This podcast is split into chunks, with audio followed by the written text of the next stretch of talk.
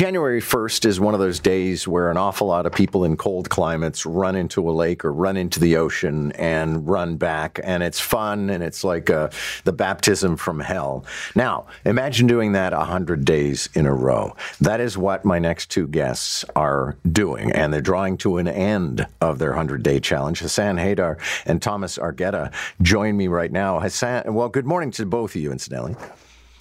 Uh, right your side. okay. Uh, Hassan, let me start with you. Um, you guys are about to go into the water just after this conversation? Yeah, I'm actually parked uh, right outside of the lake.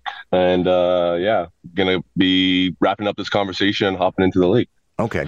Uh, what are people, you know, what's the reaction you've been getting uh, to this kind of crazy thing? Because, like I mentioned, doing it once is sort of an adventure and a challenge and a bucket list item. Doing it a hundred times sounds crazy.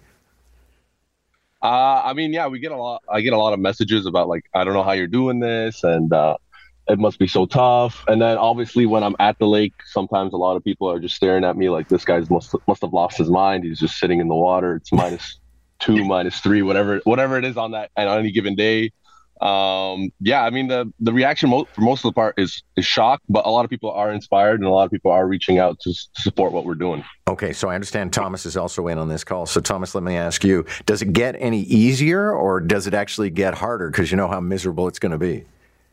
yeah, that's a good question. It depends on the day.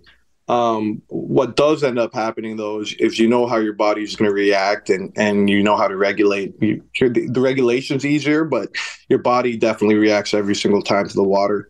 Um, and you get into a fight or flight. So it's a mix. You know, some of the days it's it's you're you're completing it bright and early the way Hassan's going to, and other days you're chasing it. So it really depends on how you set yourself up and and at what point of the day you're going after it. Okay, and Hassan, obviously the question has to be why.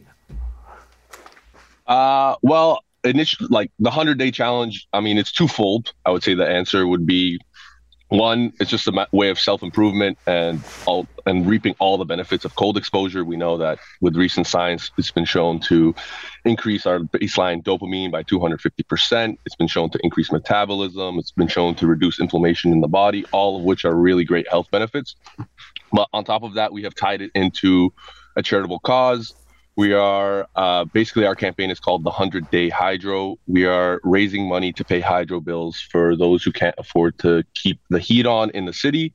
Um, so yeah, that's that's the reason. Health benefits and as well as you know giving back to the community and being impactful.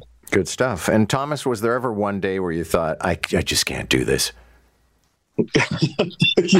there, has been a few, you know, when when you show up to the lake and, and the waves are, are taller than you are, um, you definitely start questioning what you committed yourself to. Or, you know, we've had it with the four guys that, that, that are on this journey where, you know, I've had a cold, for example, and it's just finding a way to get to, get to the water. I have a tub in my backyard that ices up as well. So when I wasn't feeling the greatest, that's what I leveraged. So yeah, definitely depending on how you're feeling. Um, and again, how busy, like we have busy lives, right? So trying not to fit it in and trying to make it a part of our life has been quite the journey. And, and definitely there are days when, you know, you just don't want to do it. We had a guy, you know, driving down to Cobourg and, and going into the lake at like 11.55 at night just to make sure that he could be his words. So there, there, are tough days for sure. Well, listen, have a good swim today and uh, enjoy yourselves. I think Sunday is your final day for all of this. So it's uh, that'll be 100 days. Congratulations. Thanks, so much. much. Hassan Haidar and Thomas Argueta, a hundred days of going for the polar bear swim.